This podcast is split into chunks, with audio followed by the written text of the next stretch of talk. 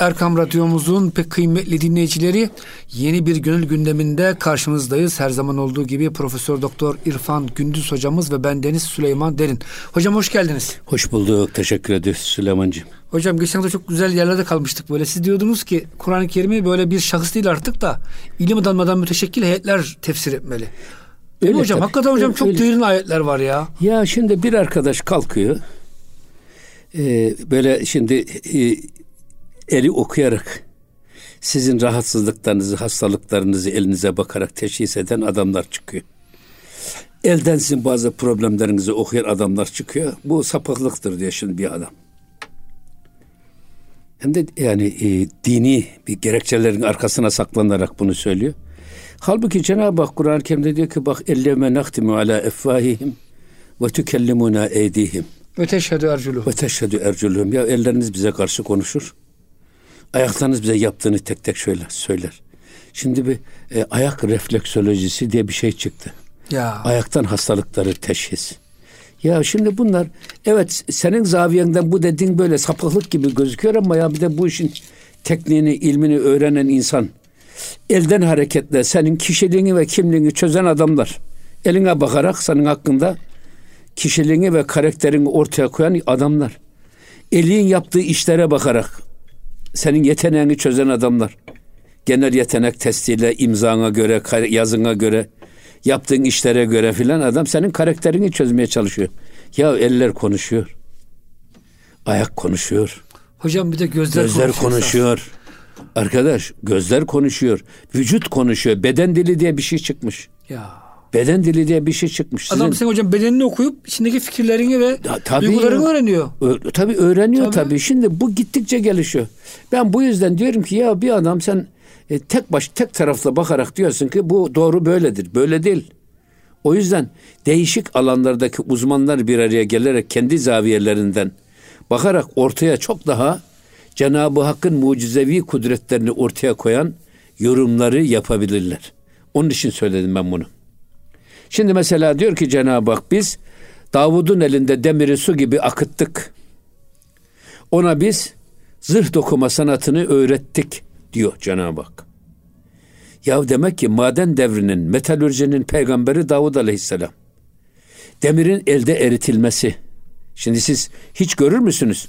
Medeniyetlerin tekamülünde hangi batılı medeniyet uzmanı ya da medeniyet tarihçileri bu Hazreti Davud'u madenciliğin ve metalürjinin peygamberi diye ilan eder. Hazreti Nuh'u gemiciliğin piri diye ilan eder. Ya insanlığın tekamülü peygamberlerin eliyle olmuştur. İdris Aleyhisselam ile tekstil dönemine girmiş. Nuh Aleyhisselam ile denizlere açılmış. Davud Aleyhisselam ile teknoloji gelmiş. Maden ve metalürji teknolojisi ortaya çıkmış. Baktığınız zaman böyle gidiyor. O yüzden şimdi o ayeti kerimeye biz okuduğumuz zaman ilahiyatçıyız. Baktığımız zaman okuyup geçiyoruz. Bize pek fazla ilham vermiyor. Pek fazla bir yeni düşünceler ufkumuzu açmıyor. Ama bir adam metalürji mühendisi, bir maden mühendisi bunu okuduğu zaman adam feleğini şaşırıyor.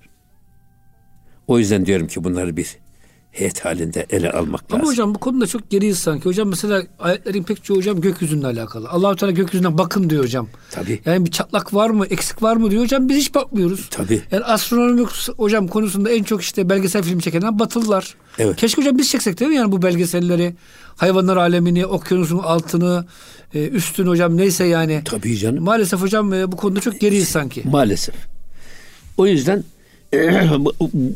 bu sebeple böyle bir düşünce benim geldi içime. Bir de esası aklı niye vermiş Allah? Hem enine hem boyuna hem derinliğine Kur'an-ı Kerim'i inceleyerek Cenab-ı Hakk'ın onun elfazında gizlediği hikmetleri ortaya koyarak. Çünkü burada şimdi hikmet var, ilim var, marifet var, Kur'an-ı Kerim'de hepsi var ama hikmeti ortaya koyabilecek akıllara ihtiyaç var. Akıllı insanlara ihtiyaç var. Bu bakımdan bakın diyor ki yine bu münafıklarla ilgili bazeban gerçi ki töhmet mi nehent. Şimdi bazı münkirler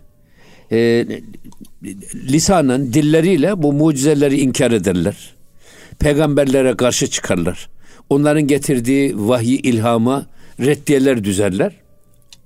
Ama ne diyor? Destü pahaşan guvahi midehent. Halbuki esas onların bu inkar ettikleri konulara en önemli şahit bizzat kendi elleri, kendi ayaklarıdır diyor. Neden? Ya hani adam Peygamber Efendimiz hurma ağacını, bakmış ki cemaat çoğalmış. Hurma ağacına dayanarak hutbe okuyorsun, kimse görmüyor. Ya da arka cemaat duymuyor. Efendimiz'i görmüyor. Tabi cemaat de bunu istiyor, ashab-ı kiram. Hem sesini duymak hem kendisini görmek. Bunun üzerine bir minber yapılıyor. Peygamber Efendimiz minberin üstünden hutbe irade edecek. O Peygamber Efendimiz'in yaslanarak hutbe okuduğu hurma bütün cemaatin duyacağı şekilde bir inlemeye başlıyor. Deve yavrusu gibi falan diyor. Evet, hocam. Evet. Şimdi o yine herkes duyuyor. İşte esas bak bu bir mucizedir. Mucize. Yani hem de kurumuş, yıllardır kökünden kopmuş, canlı bir hurma da değil. Kurumuş bir hurma. Belki de çatlamış bir hurma. Ama böyle yapıyor. İşte Musa'nın asası ejderha oluyor. Firavun'un yılanlarını yutuyor. Bunlara baktığınız zaman, gerçi bunlar diyor böyle bunu kendi dillerle bunlara karşı çıkarlar. Bunları kabul etmezler ama halbuki ellerine, ayaklarına bak. Ayet-i kerimeye göre bize elleri, ayakları konuşacak. Ya elin, ayakların konuşması nedir? Bugün parmak izi bırakıyorsunuz. Her işte parmak izimiz var. Çay bardağında da var. İçki kadehinde de var. Namaz kıldığımız seccadede var. Ya arkadan polisler gelse de bizim parmak izimizi, ne de parmak izi bırakmışız, ötseler. Ellerimiz bizim, konuşuyor hocam. Bizim işte ne yaptığımızı bilmezler mi? Biliyorlar hocam. İşte eller böyle konuşur. Falanca Kur'an-ı Kerim okumuş, filanca da içki içmiş diyor hocam. Falanca yerde. Tabii ya. Yani parmak izine göre hocam sizin parmak izine, göz izine göre. Şimdi tabii. Göz izine öyle kapılar var ki şimdi. Gözün baktığın zaman açılıyor. Her göze açılmıyor. Tanıdığı gözleri açılıyor, yoksa açmıyor. Gözler konuşuyor. Hatta ben öyle diyordum yani. Ya yerin kulağı var derler ya bizde. Yerin kulağı var. Duvarların dili var. Rüzgarların aklı ve şuuru var. Ateşin aklı ve şuuru var. Ateşte o akıl olmasaydı Hazreti İbrahim'i nasıl ayırt edecekti? Demek ki Allah bir akıl gücü vermiş. Onda da bir ayırt etme gücü var. O yüzden ateş deyip geçmeyeceksiniz ya da rüzgar deyip geçmeyeceksiniz. Demek ki bunları ehli anlayabilir. Sen rüya tabiri diye bir şey var. Biz biliyor muyuz rüya tabirini? Yok. Peki rüya tabiri bir ilim mi? İlim. İlim elbette. Nereden biliyorsunuz? Allah'ın kitabı buna şahit. Yusuf Aleyhisselam'ın zindandayken gördüğü rüya, görülen rüyayı yorumlaması. Ki hem Hazreti Yakub Aleyhisselam hem de Yusuf Aleyhisselam rüya tabirinde pir, üstad. Demek ki bir ilim bu. Ha burada rüya tabiri, herkes mi tabir edebilir? Yok, ehli ancak tabir edebilir. Doktorlarda nasıl ehliyet arıyorsak, rüyalarda da bizim tabii ehliyete ihtiyacımız var. Ama demek ki rüyalarda tabir edilebilir. Hocam bu rüya tabirinde daha çok herhalde nefis tezkiyesi önemli. İnsan ruhu inceldikçe hocam misal alemine gidiş gelişi artıyor. Başkasının gördüğü rüyayı da hocam ona keşf oluyor içine sanki. Yoksa yani hocam şey, değil mi? Bir şey de var. Hayır. Zahiri bir şey değil hocam var. Sanki. Şöyle bir şey var. Ruh bedene girince o kendi öz yeteneklerini kaybediyor. Beden ruhun kabiliyetlerini engelliyor ve tıkıyor yolunu. Ama uyuduğumuz zaman bedenin ruh üzerindeki ağırlığı asgariye iniyor. Yani ruhun yeteneklerini, yolunu tıkama durumu ortadan kalkıyor. O zaman ruh kendi dünyasıyla irtibat kurmaya çalışıyor. Peki o rüyada gördüklerimiz nedir derseniz, o bedenin ruh üzerinde bıraktığı izlerin yansımasıdır. İpucu veriyor esasında. Rüyalar bizim bedenimizin ruh üzerinde bıraktığı noktalardan harekette bizim şuur altımızda sakladığımız, yaptığımız ya da yapamadıklarımız konusunda bize ipucu veriyor. O yüzden özellikle cehri tarikatlarda müridin gördüğü rüya çok önemlidir ve mürşidine hiç eksiksiz anlatması lazım. Ne bir fazla ne bir eksik. Ve herkese de değil, sadece şeyhin anlatacak. Şeyh de bu konuda uzman cehri tarikatlarda. O da onun anlattıklarından müridinin ruh burkuntularını, şuur altındaki sakladıklarını Ve nefse ya da yaşadıklarını görüyor ve ona göre ilaç veriyor. Ona göre evrat veriyor. Ona göre nasihatlarda bulunuyor. Bu yüzden rüya önemli bir iş. Rüya deyip geçmeyeceksin bugün. Vahyin çoğunluğu rüyayı sadıka şeklinde gelmiş. Evet. Peygamber Efendimiz. Hocam Peygamber Efendimiz her sabah sorarmış rüya gören var mı? Evet, tabir edermiş. Hocam bugün maalesef bu konuda da çok herhalde pek azaldı hocam sanki bilenler. Abi bu işin tabii şeysi yok bir ilmi yok. Bu ancak belki de halden hale. Böyle yani ne diyelim ona silsile yoluyla geçiyor bir. Bir de bilenler bunu herkese de öğretmiyorlar yani. Herkes öğretse kendi rüyasını kendisi tabir etmeye kalkarsa olmaz. Çünkü rüyalar genellikle tabir edildiği şekilde gerçekleşir. Rüyaları hep hayra yormak lazım. Evet. Hiç yapmamak lazım. Mesela Yavuz Sultan Selim Han Mısır'ın fethine giderken Şam'da Şeyh Muhammed Bedahşi Hazretleri var. Onu ziyaret ediyor. Duasını alıyor. Efendim işte mesela gidiyor Mısır'ın fethine. Sonra Mısır'ı fethetmiş. Orada bir gece rüyasında Şeyh Muhammed Bedahşi Hazretleri Allah'a ısmarladık diyor Yavuz'a.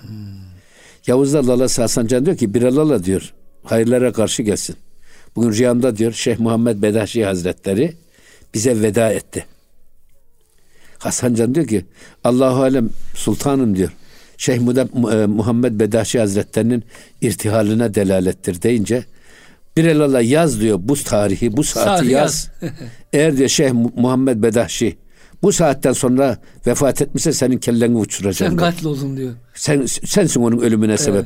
Bilmez misin ki diyor rüyalar nasıl yorumlanırsa öyle gerçekleşir. Enteresan bir şey. Sanki insan kendi kendisini şartlıyor. Gördüğü rüyanın etkisine göre ve o iş gerçekleşiyor. O yüzden sadece ehline gidip arz edeceksin, onun yorumuna bakacaksın. Hocam geçen rüyamda plastik bir kürekle üstü mermer kaplı bir mezarlıkta mezar kazdım. Hocam o mermeri var ya sokuyorum o plastik şeyi böyle sanki muhallebi gibi. Hocam korktum sabah kalktım acaba birisi mi öldü böyle nasıl içim böyle bir daraldı. Bir arkadaşımız manevi ehli bir arkadaş dedi ki hocam dedi ölü diriye çıkar merak etme dedi. Yine açılma olur inşallah falan. Beni rahatlattı hocam yoksa hakikaten... Öyle değil. En ağır işler sizin elinizde çok kolaylaşacak demektir. İnşallah hocam. İnne ma'al usri yusran. Fe inne ma'al usri yusra. Onu gösteriyor işte. Eyvallah hocam. Plastik bir kaşıkla mermeri deliyorsun. Mermeri yontuyorsun. Evet, çok... Bundan daha güzel ne olabilir? Ama hocam ben çok korktum yani. Rüya yok, hiç korkulu bir rüya değil. Sen yanlış yapmışsın. Peki hocam. Kendi kendine yorumlamak lazım. Tabii. Hiç öyle şey yapmamız lazım. Eyvallah. Şimdi burada yeni bir bölüme geçiyor. Bakın. Resul Ekrem sallallahu aleyhi ve sellem Efendimizin bir mucize izhar etmesi Ebu Cehil ile beraber karşılaşarak. Ebu Cehil avucunun içinde taş kırıklarını topluyor. Peygamber Efendimiz'i imtihan edecek. Onunla bu karşılıklı bir şeylerini sanki Musa Firavun'da nasıl bu şey anlattı Musa Firavun kıssasını. Şimdi burada Efendimiz de Ebu Cehil kıssasını bize anlatıyor Hazreti Mevlana. Çok önemli bir şey. Diyor ki bakın Senka enderkefi bu cehil buğd Goft ey Ahmet bigu kiin çist zud dedi ki Senka enderkefi bu cehil buğd Ebu Cehil'in avucunda taşlar vardı. Saklamış taşları. Goft ey Ahmet bigu söyle diyor. Kiin çist zud peki diyor benim bu avucumun içindeki nedir? Benim sakladığım şey nedir? Bunu bil diyor. İmtihan edecek peygamber. İmtihan ediyor. Aslında tabii peygamberleri imtihan, mürşitleri imtihan çok edepsizliktir Müslümanlar için. Su edeptir o da. Su edeptir. Ahmed Ziyaüddin Gümüşhanevi Hazretleri böyle sakalını sıvazladı mı eline sakal kılı gelirse yanındaki bir müride verirmiş. Sakal kılı ibadet ürünü olduğu için, sünnet-i seniyye kılı olduğu için berberlere bile tıraş olduklarında gidip toplarlar biriktirirlermiş onu ayaklarının tanına gitmesin diye. O yüzden de böyle sakalı tutup veriyorlar. Peygamber Efendimizin lehye-i saadeti niye böyle var? Sırf o yüzden saklıyorlar ashab-ı kiram. Adam da gidiyor alınca diyor ki ya işte peygamberlerin vücudunu ateş yakmaz. Evliyaullah'ın da vücudunu ateş yakmaması lazım. Bu Ahmed Ziyaüddin Gümüşhanevi de Evliyaullah diyorlar. Onun da vücudunu ateş yakmaması lazım. İşte bu sakalının kılı da onun sakalının kılı olduğuna göre onu da ateş yakmaması lazım diye önünde de mangal var. Hı. Denemek istiyor ama bir taraftan da korkuyor. Tam evet. Cüzdanı açarken kılı mangala düşürüyor. Arıyor yok bulamıyor. Bir hafta gidemiyor tekke. Bunu Abdurrahman Şeref güzel yazıcı, Allah rahmet eylesin, İstanbul müftüsüydü. Evet. O anlattı. Bizzat bunu yaşayan adam bana anlattı dedi. Allah Allah. Çok ondan sonra evet. Efendim bir hafta gidemiyor tekkeye. 5 vakit namazı tekkede kılan adam utancından gidemiyor. Sonra Gümüşhanevi Hazretleri haber gönderiyor. Diyor ki ya Ahmed Efendi'ye söyleyin gelsin. Perşembe gün ikindi namazından sonra hatmi haca var diyor. Evet. O da gelsin. Geliyor işte Efendinin elini öptükten sonra geri giderek tekkenin o tevhidhanenin en ucuna oturuyor. Utancından. O da diyor ki ya Ahmed Efendi diyor sen niye öyle ayak ucu? Orası acemi müritlerin yeri, sen gel şuraya diyor. Yani başıma otur. Oturuyor.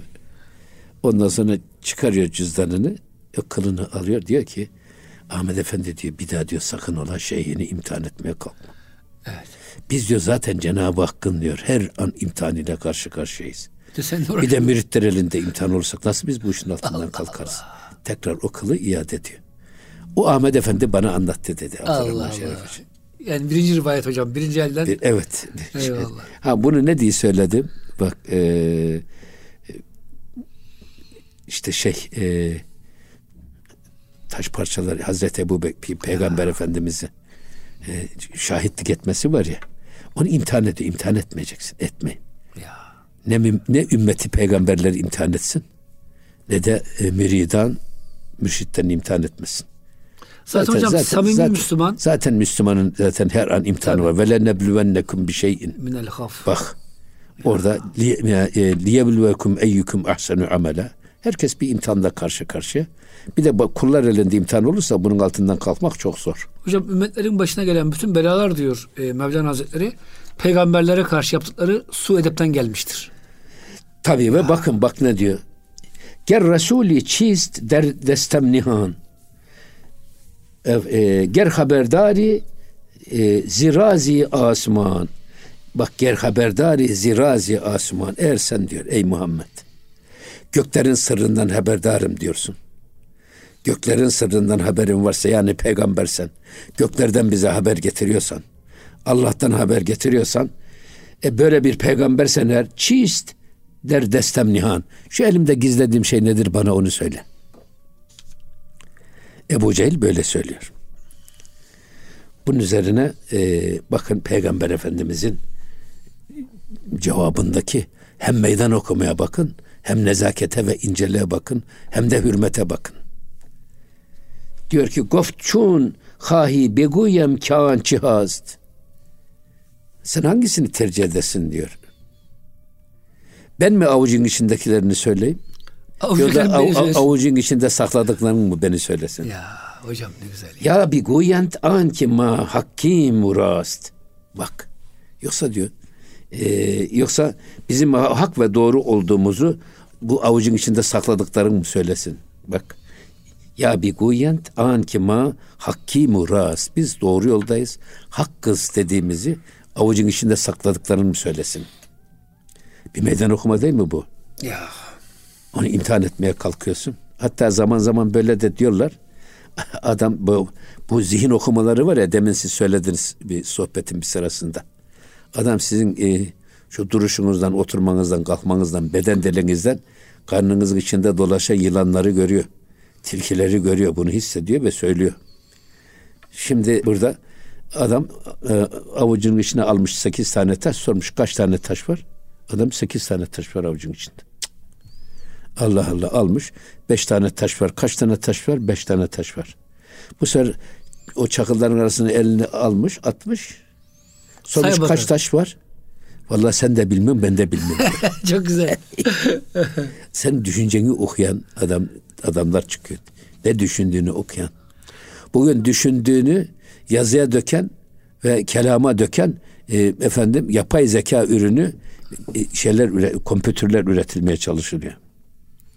Şimdi düşündüğünüz yazıyor hocam. Tabii canım, düşündüğünüz yazıyor. Tabii. Hocam ama burada müthiş bir meydan hocam, okuma var. Son beyte girmeyelim, biraz merak etsin dinleyicilerimiz. Kısa bari yapalım inşallah. Evet. Muhterem dinleyicilerimiz, Gönül Gündemi bütün hızıyla devam ediyor. Lütfen bizden ayrılmayın. Kısa bir araya giriyoruz. Erkam Radyomuzun pek kıymetli dinleyicileri, Gönül Gündemi'nin ikinci bölümünde sizlerle beraberiz. Yeni katılan dinleyicilerimiz için Profesör Doktor İrfan Gündüz hocamız ve ben Deniz Süleyman Derin. Evet hocam, yeni beyti ben de merak ettim. Evet. Güzel beyt geliyor dediniz şimdi. Tabii, bak ne diyor? Goft bu cehil in düvüm nadir terest. Sen bu ikinci söylediğin var ya diyor, yani bak ben mi söyleyeyim senin avucumda sakladığını? Sakladıkların mı benim hak ve doğru yolda olduğumu söylesin? Senin bu ikinci düşüncen daha nadirdir diyor, pek bulunmaz. Goft ari hak ezan kadir terest.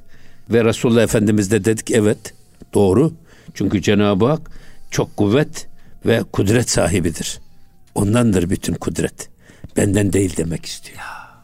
Bak burada da yine Peygamber Efendimiz evet şimdi madem sen ikinci yolu tercih ettin, bunun üzerine o taşlar konuşacak.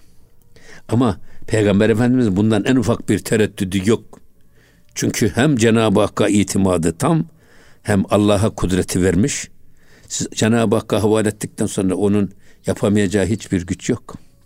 Hatta bugün bana göre var ya bizim, yani Cenab-ı Hakk'ın kudreti konusunda, esma tecellisi konusunda, sıfat tecellisi konusunda, fiil tecellisi konusunda yepyeni bir duygu ve düşünce dünyasına ihtiyacımız var. Yeni bir dünya bizim inşa etmemiz lazım. Adı var kendi yok. Emekliye ayrılmış bir Allah inancı maalesef bugün egemen gibi gözüküyor kendi dünyamızda, öyle değil. O yüzden Cenab-ı Hakk'ın hiçbir kudretinden tereddüt yok Efendimizin. Buna inanıyor. Bunun üzerine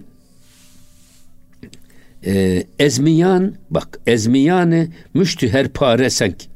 Bu Ebu Cehil'in avucun içindeki bu sakladığı o taşların her biri var ya, hiç tereddüt etmeden anında, bak bila tevakkuf diyor. Der şehadet goften Ahmet bi iderenk. Hemen dile geldiler. Her birisi hem de dile geldi. Peygamber Efendimizin hak peygamber olduğunu, yolunun doğru yol olduğunu, kendisinin hak peygamber olduğunu gösteren şehadeti anında Ebu Cehil'in avucunda sakladığı taşlar dile geldi. Ne dedi bu taşlar? Hem de Ebu Cehil'in duyacağı şekilde. Ha. Şimdi namazda çok içinden okumak doğru değil. Tek başımıza da namaz kılsak kendimizin duyacağı kadar tabii, bizim okumamız lazım. Bir önemli bir şey yani bu. O yüzden la ilahe goft vu illallah goft. Her bir pare taş la ilahe illallah dedi diyor. Ve yine devam ediyor. Gevheri Ahmet Resulullah suft. Ve yine onlar Muhammedur Resulullah dedi. La ilahe illallah Muhammedur Resulullah. Ebu Cehil'in bizzat avucunda sakladığı taşlar tek tek bunu söylüyor. Topluca da söylemiyorlar. Koro halinde değil. Solo halinde söylüyorlar. İşte esas gerçek mucize bu. Ebu Cehil ne düşünüyordu, ne oldu? Avucumun içindekilerini söyle derken Peygamber Efendimiz meydan okudu. Avucunun içindekiler Peygamber Efendimizin hak peygamber olduğunu, yolunun dosdoğru yol olduğunu bizzat la ilahe illallah Muhammedur Resulullah diyerek ilan etti. Bunu da Ebu Cehil duydu. Bak Peygamber Efendimiz de duyuyor, Ebu Cehil de duyuyor. O yüzden şeyde bir güzel bir laf var. Gazel güfti dür süfti biyavu haş bihan hafız kiber nazmı tu efşanet felek ikti süreyya. Şimdi burada esasında ey hafız bir gazel söyledin. Bu Hafız-ı Şirazi için söylüyorlar. Fakat o kadar maharet gösterdin ki sanki inciyi delmiş gibi oldun. İnciyi delmek zor. Tam ortasından tespih çekeceksin ya. İnciyi delmek kadar zor. Sen inciyi delmiş oldun. Öyle güzel bir şiir okudun ki en zoru başardın. Burada da esasında Peygamber Efendimiz inciyi delmek gibi bir zor işi burada kolaylıkla ortaya koyarak, mucize göstererek esasında Ebu Cehil'i susturmaya ve ilzam etmeye çalıştı. Ama hocam Ebu Cehil ne yapıyor? İftira atıyor herhalde. Sihir deyip. Tabii zaten ya, o şey yapıyor bak. Kaçış yolu da bu. Şimdi tabii burada bir şey söylüyor. İnciyi delmek gibi söylüyor. Esasında eskiden şarkıcılara işte hanendeler ve sazenler güzel şarkı okudu muydu ona? Kimisi alatura diyor. Efendim onlara kimisi parsa diyor. Para veriyor, caize, hediye veriyorlar. Hı hı.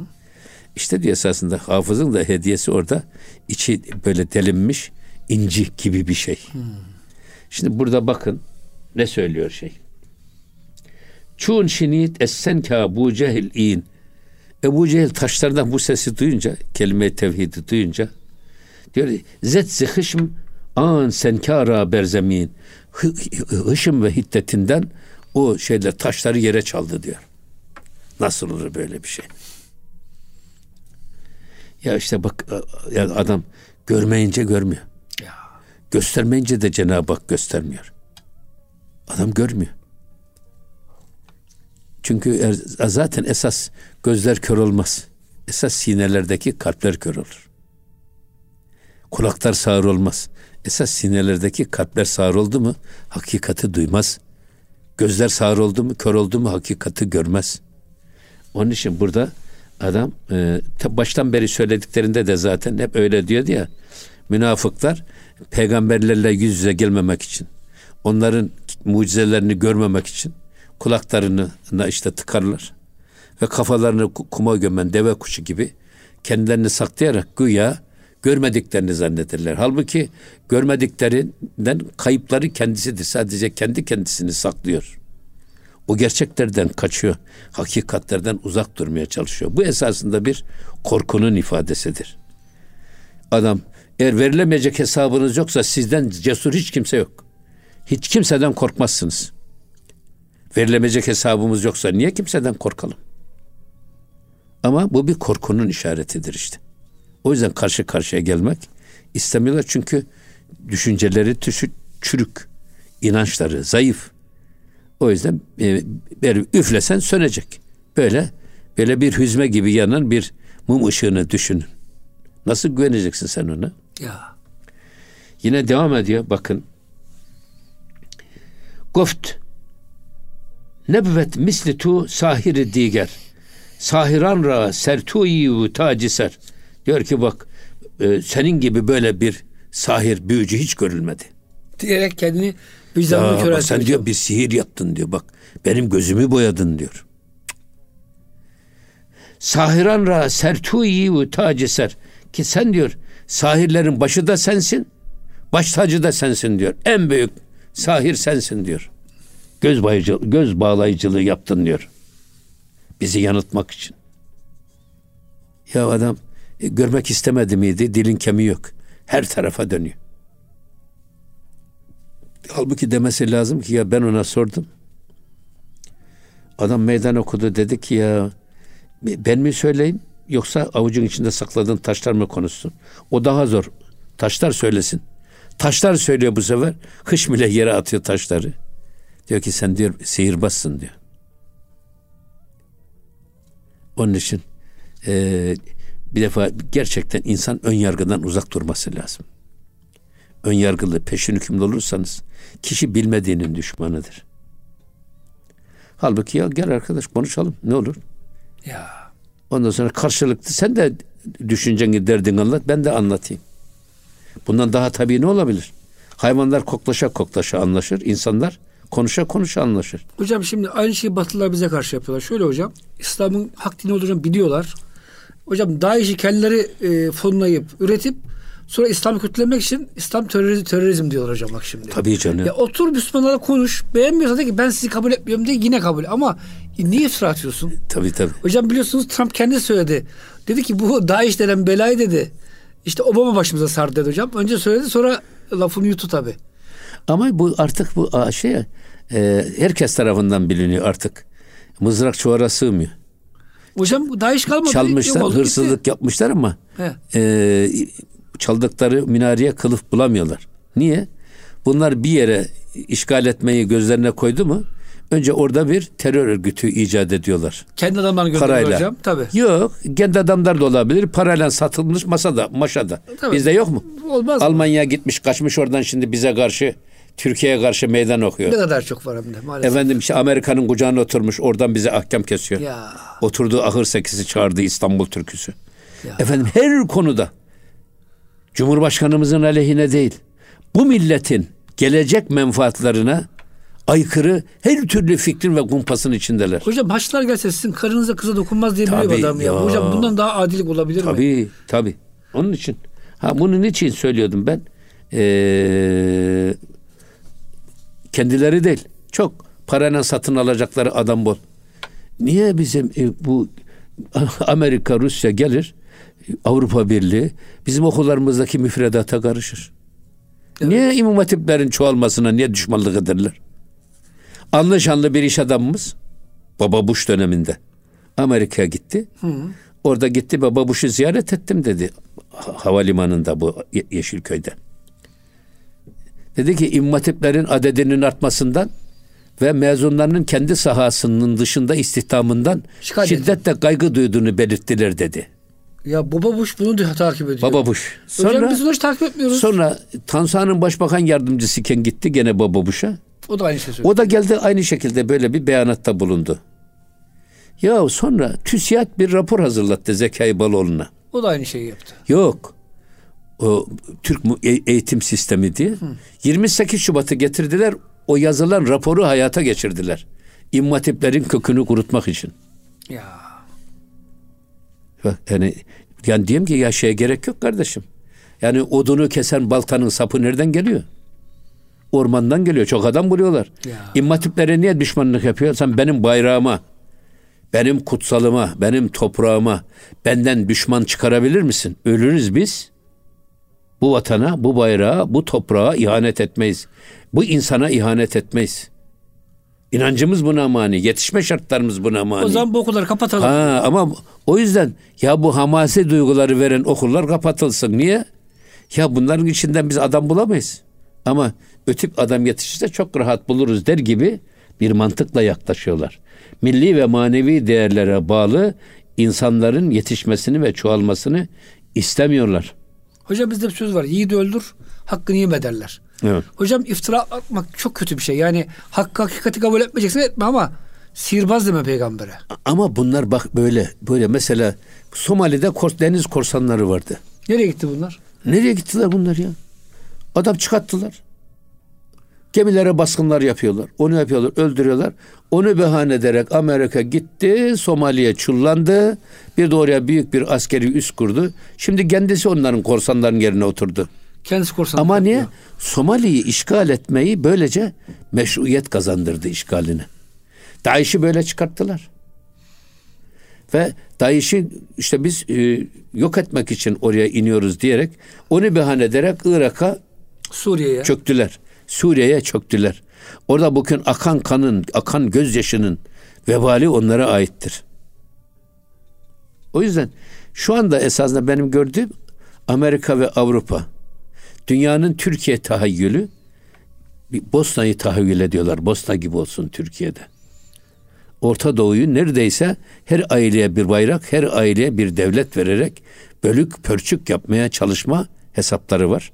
Ama Allah'a şükür ki Cumhurbaşkanımız ve Türkiye, onların bugün Suriye'de de, İran'da da, Irak'ta da hesaplarını bozdu. Libya'da, Ermenistan'da. Evet, Ermenistan'da bozduk, Karabağ'da, Libya'da bozduk, Doğu Akdeniz'de bozduk, daha da bozacağız. Daha da bozacağız. Yılanın sevmediği ot delinin ağzında bitermiş. Neyse, bunu ne için söyledik biz ya? Hocam iftira atıyorlar, onun canımız sıkılıyor. Yani bir şey kabul etme de iftira atma ya. Evet. De ki ben İslam'ı sevmiyorum, menfaatleme aykırıdır de, ama İslam terörist diye bahane uydurma yani. Evet, maalesef işte. Onu diyoruz hocam yani. İslamofobiya dediği en büyük kendileri barbarın daniskası. Ya. Bizi barbarlıkla itham ediyorlar. Hocam geçen Kanada'da 4 kişilik bir aile yok oldu biliyorsunuz. Tabii. Adam koca minibüsü sürdü üzerine öldürdü. Niye? Çünkü bu tür alekteki fikirler... Yeni Zelanda'da kaç kişi öldürdü? Evet hocam, kaç, 30-40 kişi herhalde. Ya, camiye baskın yaptı. Almanya'da görmedik mi oldu? Norveç'te oldu. Bu fikirler hocam işte yani. Tabii. Herkes etkiliyor İslam aleyhine. Ama bunların devlet politikası bu ya. Bırakın sen bunları. Bugün adam sırf petrol için akan gözyaşını, efendim akan kanı. Kim hesabı yapıyor bunun hesabını? Doğru. Allah Allah. Yine devam ediyor, bakın ne diyor kendisi. Hak berfer kaşki büt kuru la'in çeşmi iblis Ahmet hak bin kahrolası diyor bak hak berfer kaş o kahrolası mel'unun toprak başına ki o zaten kalben körüdü zaten kalben kör. Ne yaparsanız yapın o görmez. Çünkü körlüğü gözde değil, körlüğü kalbinde. Ya. Nasıl açacaksınız adam? Ya. Ve devam ediyor. Onun gözü ancak toprağı görebilen bir şeytandı. Toprağı görüyor. Mesela Ebu Cehil'in gözü toprağı görüyor. Adem'i görmüyor. Hazreti Adem'in kalıbını görüyor. Çamurunu görüyor. Hazreti Adem'in kalbini görmüyor. Ya.